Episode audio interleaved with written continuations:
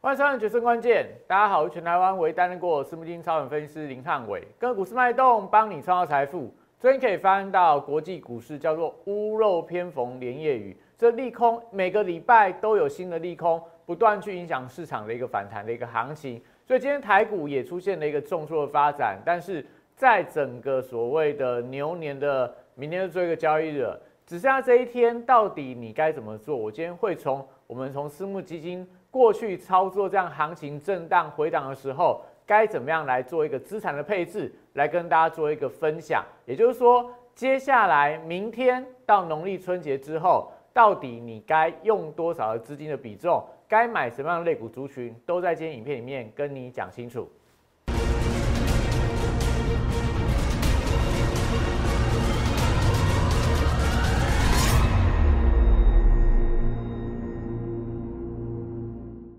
欢迎收看《决胜关键》，大家可以看到最近这个利空消息每天都有新的一个爆点啦。那这个乌克兰的一个问题，昨天引爆了全球股市的杀盘，一直到今天的雅股都还有一些补跌的压力。那这些东西一样，我们在盘前都跟你提醒说，你要留意到，今天虽然说美股是 V 转，但是台股部分因为昨天没有跌到，所以还是有一些所谓补跌压力存在。那这些利空消息，我们讲，你要看得很悲观，你要觉得说，行情要崩盘了，那我觉得你也可以这样去想啦。那你除非你现在手上都是现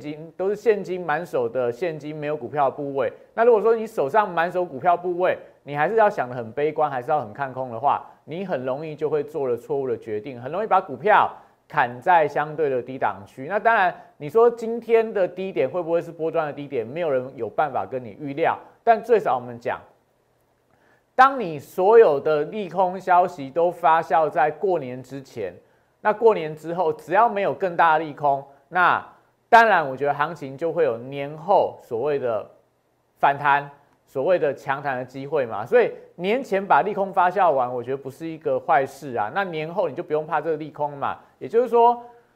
上个礼拜所跌的什么通膨啦、什么联准会的升息，那这礼拜我们已经跟他讲过很多天了。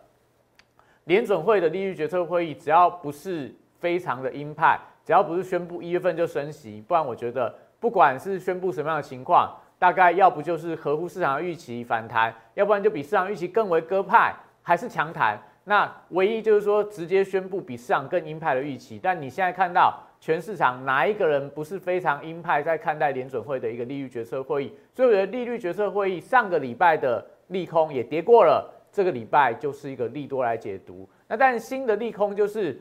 乌克兰跟俄罗斯的一个战争的一个问题，那这当然也会在过年这段时间持续做一个发酵。但是我们讲，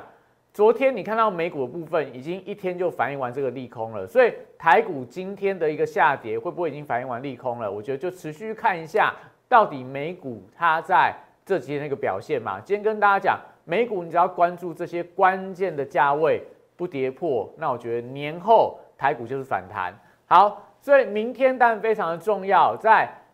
农历封关前的最后一天，你到底该做什么样的操作？我给大家2个建议啦。第一个，你的持股要分散，不要重压单档。你可能这几天逢低承接了摊平的股票，你就要去检视一下你的资金的部位有没有太集中在特定的几个类股族群。如果是有的话，那我会建议大家可能就是还是要做一些换股调整，持股做一些分散的动作。最少你有些股票它可能跟国际股市联动不能够那么深，有些股票它跌升之后，你可以去赌它会强力的反弹，但是不要通通重压同一支，不要通通重压在同一个族群。像汉老师今天也是一样啊，跟大家的情况都是一样，我们的股票很多今天也是出现了可能往下跌啊、破线的发展，那我们还是要跟大家讲嘛，你最少不要在这边乱去接跌下的刀子，你可以等待它反弹之后再处理。我对我的会员也是这样讲，很抱歉，最近的行情真的是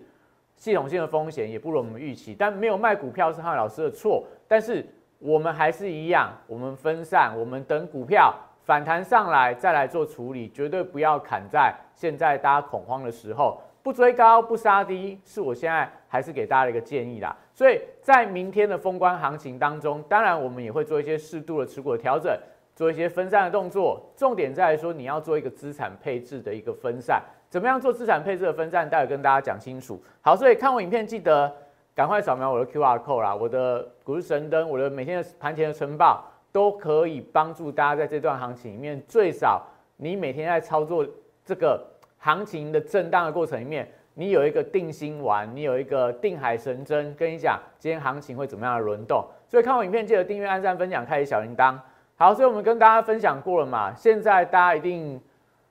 要不就是非常悲观，开始看空了；要不然就是已经套牢套得很深了。现在就是干脆就不看股票。但我还要跟大家讲嘛，你还是要知道接下来行情，接下来问题到底在哪？今天大盘下跌的理由是什么？未来国际股市在春节期间会有什么样的一个变数？会有什么样的发展？所以我们讲，你还是要面对你的问题，才可以解决你的问题。所以现在全球股市在跌什么？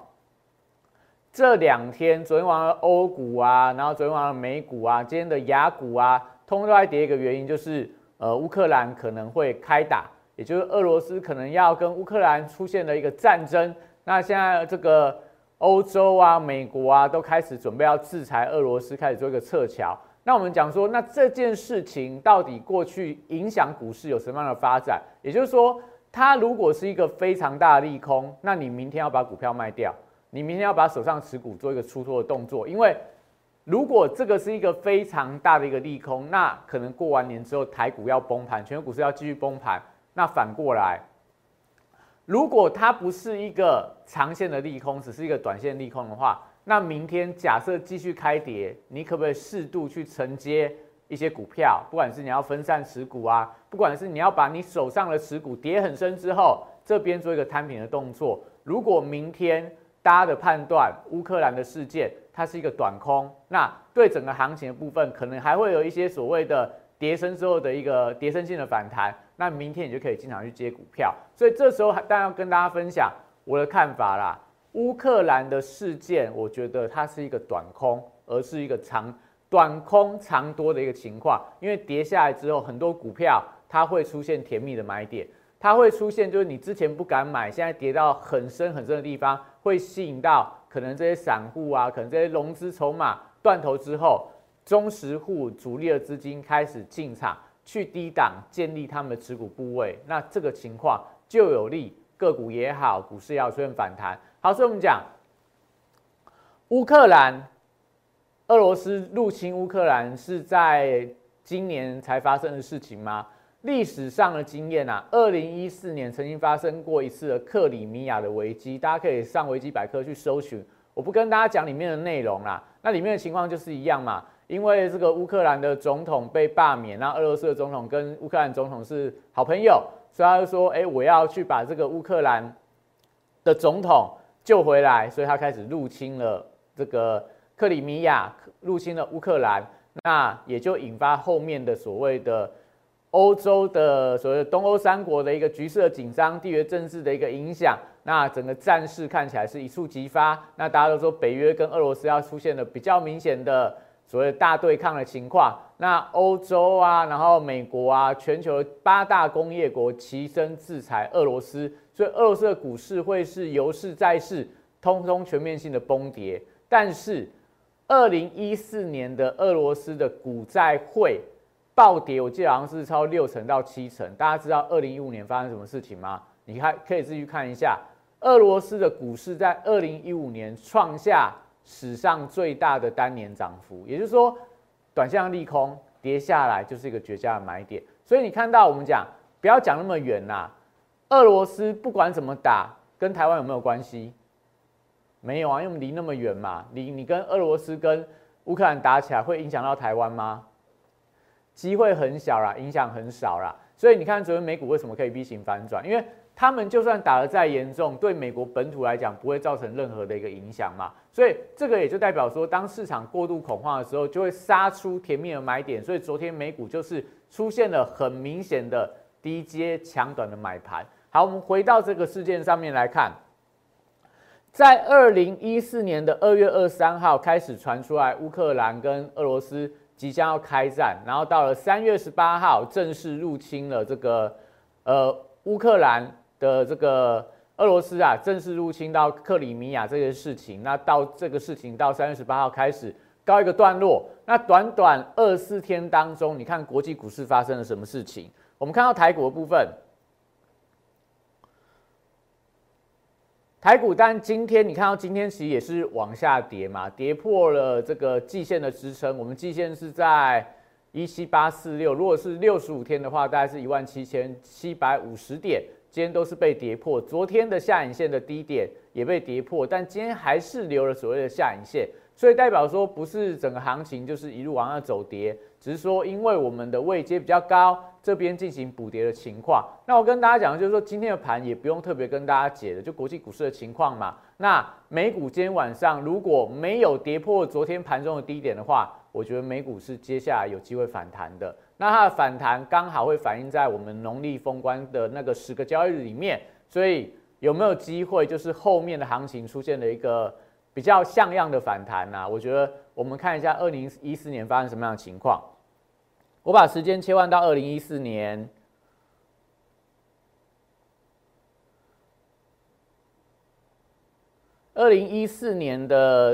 从2014年1月份开始看好了，到2014年的年底，大家看一下到底发生什么事情哈。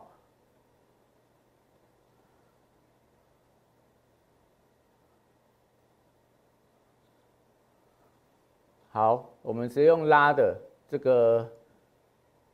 2014年的1月份，到了1月份，大家看一下，2014年的1月份在这边，我们看到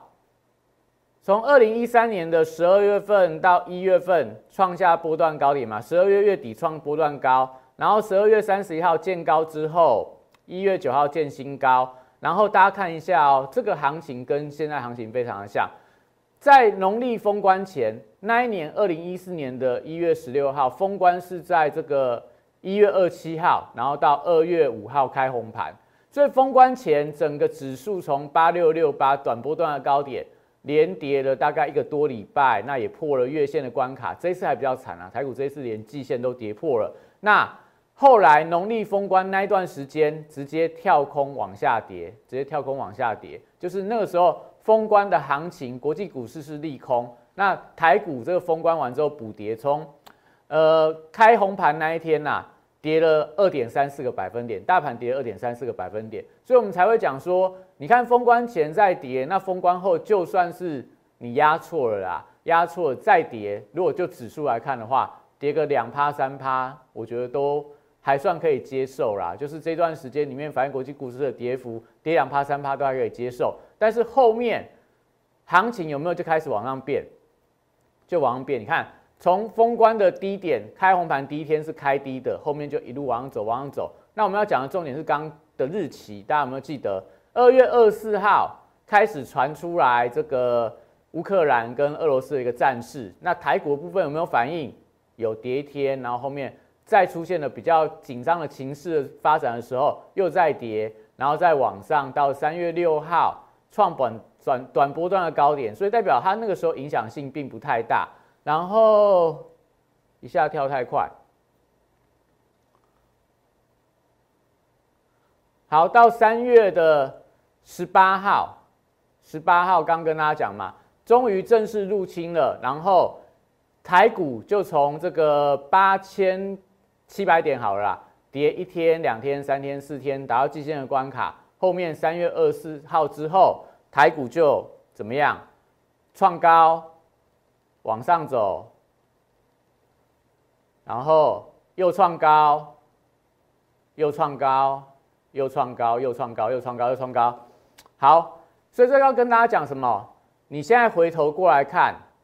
如果它只是一个地缘性政治的利空，后面9500嘛，那打下来这个8508点是不是短波段的低点？所以俄罗斯在2014年已经入侵过乌克兰了，那个时候也打了仗，也打了制裁，也制裁了。后面股市有没有受到影响？有没有造成崩盘？有没有造成全球股市的大回档？有没有造成台股的大幅度的修正？是没有的，所以我们刚刚跟大家讲，花很多时间跟大家讲这件事情啊。你看到上个礼拜的联准会，大家担心什么7次升息、8次升息，那后来又担心什么油价的冲高会让通膨的问题更严重。那到这个礼拜，你担心了所谓的俄罗斯的问题。但我们跟大家讲，我真正担心的利空是联准会的利率决策预期嘛。但是我觉得这个影响性已经反映在所谓股价上面。我们跟大家分享过了嘛。你看美国的2年期公债，看美国10年期公债，它都把联准会今年要升息4次，升息1%，完全记录到它的一个价格的反应上面。所以债券已经反映了升息4次了，股市也反映了升息4次而下跌了。所以联准会我们讲说礼拜四的凌晨，它只要出来讲说今年维持去年底的利率的预期，点阵图还是一样讲说今年大概就4次的升息，那下半年要做所谓的可能做一个缩表的一个准备，那这些东西市场早就反映过了。你觉得它是利多还是利空？大家可以自己想看看呐。好，所以以现在情况来看的话，你自己想到底是利多还是利空？你到底在这边要因为乌克兰的事情去卖股票，还是说在打下来的时候你要去做买股票的动作？我再给大家看另外一个数据，这个叫做恐惧贪婪指标。那左边的这一个叫做比特币的恐惧贪婪指标，它跌到哪里？跌到13，是这个数据统计以来大概是新低啦，可能就是波段最低还是次低，代表现在的虚拟货币市场它陷入到了极度的恐惧。那这边是股票市场 S&P 500的恐惧贪婪指标，现在指数在40，代表它到恐惧的阶段。但你会说还没有到极度恐惧啊，所以美股可能都还有跌势，但是这个速度会跌得很快，因为最近在美国的 VIX 指数快速的一个上升，代表大家已经开始陷入到极度恐惧的时候。那陷入到极度恐惧会发生什么事情？这是比特币的一个价格，它从这个去年的11月份见到历史新高68000多啦，那到了这个今年的应该是这个礼拜六礼拜天啦、啊，跌到33000多美元啦、啊，这波段跌幅跌多少？51.5%，它已经腰斩了，腰斩下来，你想想看，是不是大家都极度的恐惧？有虚拟货币的人开始在担心了。以前虚拟货币的币圈的人啊，都说啊，20%、30%的跌幅对他来讲完全没有感觉嘛，因为很快2天3天之内，它又可以暴涨个 30%， 所以说又可以再重新创造新高。但最近这一波的下跌，很多人开始在害怕了，很多人在断头了。但断头的过程里面，你会发现到哦，最近在所谓的比特币的部分，开始有一点点这种低档，有点点杀不太下去了啦。所以如果说最恐惧的虚拟货币的市场都能够跌升反弹，那你想想看，台湾的中小型股，台湾的这个跌升股，台湾的这些所谓的大型的股票、破底的股票有没有反弹的机会？好，所以最后我们在要休息之前啊，给大家看一下，这是费半指数的一个走势图。那你可以看到哦，它最近只要出现了这种所谓的留长下影线的一个红 K 棒，我这边帮大家圈下来都是红下影线的红 K 棒，下影线的红 K 棒。只要这个红 K 棒的低点不破，你看每一次圈起来，低点不破的话，都会有一波的反弹嘛。低点不破之后，都会有一波反弹，都有一波的反弹。所以，费半指数是不是跟大家提前去预告了？以现在整个美股的走势，我们看一下。以现在整个美股的走势啊，我觉得大家其实真的。你把这些所谓重要的指数来看一下它的一个后续的一个表现，只要它没有出现比较明显破线的发展的话，我觉得都是代表说，哎，整个行情是真的快要落底了。它是代号 SOXX，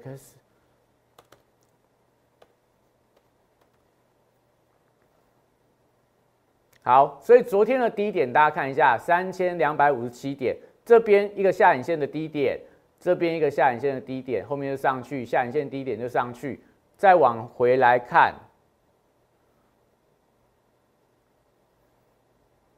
你就会发现呐、啊，其实每一次出现这种所谓的爆量的长下影线低点，我觉得都有它指标意义存在啊。这边是不是有8月19号以来的一个波段低点嘛？但是一个长的下影线，这一天是这个拉升的幅度啦，大概是3到4个百分点，后面是往上走高，所以你看到最近的费半指数，但它线形很丑啦，但是上个应该说昨天的低点3257点，昨天的盘中是跌5%啦，收盘涨1.3%，所以这一根 K 棒有6% 的长度啦，6% 的长度，所以6% 的长度，如果说在我们农历封关期间这个低点都没有被跌破的话，那你想想看，台湾的台积电啊、联电啊、联发科啊这些半导体的族群啊，有没有跌升反弹的机会？我们先广告一下，你们自己想清楚。接下来的行情，明天最后一天了，我们待会跟大家讲，那明天到底该做什么样的动作？要不要乱砍股票？要做什么样的资产配置？我们广告回来之后跟你讲清楚。8月31号当天，我领先两岸三地，率先提出元宇宙将是未来投资圈最火热的题材，并开始布局元宇宙相关标股。宏达电10月14号，60度战法出现加码讯号，我进场后，台股正式引爆元宇宙热潮，宏达电创下10根涨停板，股价爬升角度超过60度。10月18号，预创这档股票。60度战法也出现进场讯号，此时投资人对元宇宙题材仍然一知半解。之后随着市场开始点名元宇宙概念股，预创短时间一路由43元飙到104元的波段高点，再次见证60度战法的超级威力。11月16号，我再度提出 NFT 题材将是下一波元宇宙的引爆点。进场霹雳后，股价在极短时间内也从25元飙涨到40元。60度战法再度抓到波段转强点。简单来说，60度战法核心概念就是透过整理期间的波动，还有量能的讯号，找出未来我认为会呈现60度角喷出的一个股票。抓住未来新题材概念股，配合60度战法，以利滚利，达成财富自由。加入我行列，体验快速人生，财富升级。好，所以我跟大家讲，就是我每天的晨报，我每天的股市神人指标，你都要拿到了。你看我们今天股市神人指标跟大家讲什么？它是一个大震荡行情，你要高卖低买。所以今天很多人看到昨天晚上的美股 V 型反转，那由黑翻红，都预期说今天台股应该就是要延续昨天的涨势。但你看到我们晨报部分跟大家说什么？跟大家说的是，台指期啊，它已经领先跌破礼拜的低点了嘛，所以今天台指期就是盘中的重点，指数还是修正的压力，因为不确定因素还是比较重，所以今天看起来就是礼拜二有补跌的压力，这都是一大早跟你讲的。所以我今天早上也没有很乐观说看说，行情。昨天美股这么强，台股今天就跟着要往上冲高，并没有，因为我们看到的是，昨天我们台股该有点超涨啦，有点盘中先反应了，所以今天就有补跌的压力。但是今天可以看到，季线的失守是我们看错的。那今天其实族群都跌，所以我今天没有跟你讲个股，因为个股几乎表现都不好啦。跟你讲个股其实意义也不太大嘛。今天跟你讲强的股票，跟你讲弱的股票，弱的股票你也不会砍。强的股票你也不敢买，所以一点意义都没有。重点会在明天到底该怎么看。那我们还是跟大家说啦，现在我们所看到的这些指标，当然你赶快加入我的 LINE， 加入我的 Telegram， 因为我们在农历封关期间还是持续会帮大家追踪这些关键的变数嘛。因为这段时间农历期间啊，我觉得大家就好好的过年，那把这一种所谓的对国际股市啊要做的功课啊，你就只好给专业的汉老师来帮你看国际股市的变化。所以赶快加入 LINE， 加入 Telegram， 我在农历封关期间有一些新的看法，我都会在第一时间在 Telegram 在 LINE 上面跟大家分享。好，所以现在来看的话，当然目前资金面我们讲说最好的绝世反弹的状况，只要看到美元跟美债利率的同步拉回。现在美元慢慢要回到这个叫做50天的平均成本线嘛，因为现在大家避险担心行情的变化，所以避险的买盘推升了美元，推升了日元，所以最近的避险货币是比较强的。那这时候当然就会反过来压抑到外资，反过来压抑到台币汇率的表现。所以我们讲说这段时间，当然我们明天就最后一天了。那重点就会在外资它明天在期货空单的表现有多少，但是以目前的状况来看，只要这两个东西同步在往下走，那农历封关完之后就必定反弹。所以你们春节这段时间啊，真的赶快就是，反正你们现在就赶快把我的 Line 跟 Telegram 加进去。春节这段时间，我来帮你们看到底农历春节之后有没有机会展开所谓报复性的绝世大反弹，大家可以拭目以待啦。因为我们跟大家讲过嘛，美元、美债同步往上走的时候，台股就是红色的区块涨，所以接下来你到底该乐观还是悲观啊？就是看这两个东西的变化。好，所以我们讲行情之前有跟大家预测过嘛，盘整找方向或者是翻空破新低，现在看起来大家也会觉得说应该是一个翻空破新低嘛，但我要跟大家说的是，既然封关前先回档，那之后但农历春节之后它有可能在强弹嘛，那后面要不要再破低？现在有可能很多人都说，大盘现在是走 A、B、C 波的下杀，现在还在 A 波的下杀，那接下来 B 波的反弹叫做反弹逃命波嘛。那不管它是不是反弹逃命波，我们怎么样出股票，就是等大盘等到个股反弹的时候，来到 B 波反弹到高点再卖掉。避开 C 波的一个下杀，而不是说 A 波下杀的低点你就直接砍在最低，那除非你就直接低点之后马上去隔天就进场去抢反弹，你就可以赚到 B 波的一个反弹。那现在情况就是你的股票都已经杀了 A 波了，然后 B 波反弹你又不要，反弹你又不参加，那等到 C 波再杀下来的时候，你可能去接到你的股票的低点。就是说我举个例子好了，你的股票假设100块跌到现在70块，跌了30%了，那接下来 B 波反弹，一般来讲反弹 0.5 嘛，可能反弹到85块，那你要卖的股票应该是要卖在85块的高点嘛，但是你可能就是跌到70块的时候砍掉，我就不看它了，后面85块反弹上去，你可能追在反弹上去的高点，因为人家反弹上面要去卖股票，你反弹上去反而想要去追买，因为你会觉得说我好后悔，我砍在70块了，我砍在70块现在涨到80块了，我追回来如果它再涨回去我原来高点的话，我是不是赚回来？所以你就会怎么样？杀低买高，杀低买高，所以你都跟别人反着做的时候，你想想看你怎么有机会赚到钱，你怎么有机会赚到钱？所以接下来行情我们跟大家讲了嘛，有没有可能是所谓的破空翻空破新低啦？原本其实这个礼拜行情应该是表现很好的，因为你看到美股的 V 转啊，你看到上个礼拜国际股市开始回稳了，但是又有一些新的利空出来，所以最近股市还是表现非常的弱。但我要跟大家讲，我们前面花了很多时间跟你说俄罗斯问题，我觉得不是问题，联准会的部分我认为它不会是一个市场的相当大的利空啦，所以农历春节这段时间除非有更大的利空在发生，不然我觉得整个市场的氛围到现在都已经酝酿要跌升，出现了一个强弹。所以封关行情到底该怎么看？我们讲消息面的部分已经跟大家说过了嘛，升息的预期、国内的疫情、俄乌的战事，这些我觉得都是短线啦。升息的预期，我觉得比较大的利空应该是要反映到可能3月份联准会真的把它现在的购债计划完全停止之后，才会有一个比较大的动作嘛。所以不管怎么样啦，农历春节完之后都还有一个空窗期，让你的股票、让你的资产可以做一些调整，做一些重新的布局。那资金面的部分，观察一下外资在明天的盘后的动作啦，期货空单。那如果你比较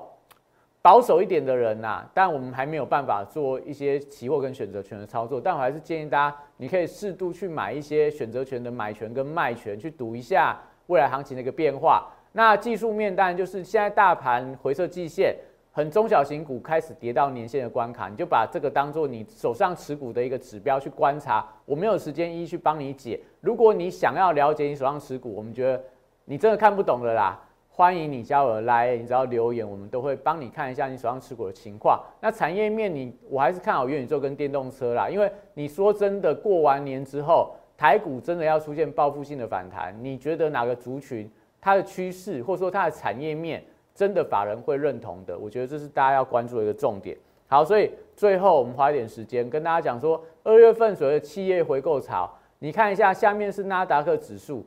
只要这些公司在买库藏股，对下来，通常它股价就会反弹，就算跌下去之后，股价都会往上拉。所以过去这几年，只要每次来到低档，遇到公司买库藏股的时候，股价来到低点，它就会往上拉。你看，来到低点，公司大买，股价就往上拉；来到低点，公司大买，股价就往上拉，都是一样的情况哦。所以也就代表这段时间，美股跌得这么重了。 有没有机会到了月底，就是我们刚好农历封关那一段时间嘛？这个礼拜是美股的超级财报周，因为大概有80%的公司都在这个礼拜公布完财报，什么苹果啦、微软啦、Google 啦这些财报都在今天这个礼拜公布完毕嘛。所以公布完之后就可以买库藏股，那股价来到低档区可不可以买？会不会买？愿不愿意买？这大家可以自己想看看啦。那纳斯达克我们昨天跟大家讲了嘛，昨天是不是有跟大家说？ 50% 的股票都已经跌了5成了，所以这时候你要继续杀，还是说你要去压它反弹？所以纳斯达克昨天指数是不是率先出现 V 型的反转？好，所以接下来你该怎么看？我们讲元宇宙、电动车讲了非常多天，你有兴趣的人就去看我们过去的节目，我们今天就不再赘述了。接下来年后你会说反弹逃命波也好，你说这个。 最后的逃命的卖点，或最后的强反弹的时间点即将要出现，那你接下来该怎么做？你该布局哪些族群？我觉得很重要，明天非常的重要。明天盘中尾盘能够往上拉高的股票，就是年后即将要发动的族群。所以明天你看到尾盘拉高的是电动车跟元宇宙，你千万不要错过布局的买点。 所以有兴趣的人，欢迎080668085打进来，或加入我们 LINE， 只要你留言跟我们讲说你想要抢年后的大反弹行情，我们都有专人跟你服务。今天影片到这边，谢谢大家。大家好，我是林汉伟，我是期交所、证交所及金融研训院与柜买中心的专任讲师，同时我也是香港私募基金的投资总监，也是知名电视台财经节目的固定班底分析师。 参与超过1000场次的电视节目讲评，在我多年的操作经验当中，我发现价格跟资金有一个神秘的规律，让我可以在股票循环周期的底部找出时间效率最佳、报酬率最高的股票。我称它为60度的选股战法。选择永远比努力重要。加入我 LINE@ 小鼠 PS1688。 Telegram PS1788，让我来告诉你怎么做。立即拨打我们的专线0800668085，0800668085。摩尔证券投顾林汉伟分析师。本公司经主管机关核准之营业执照字号为110金管投顾新字第026号。 新贵股票登录条件较上市贵股票宽松，且无每日涨跌幅限制。投资人应审慎评估是否适合投资。本公司与所推介分析之个别有价证券无不当之财务利益关系。本节目资料仅供参考，投资人应独立判断、审慎评估并自负投资风险。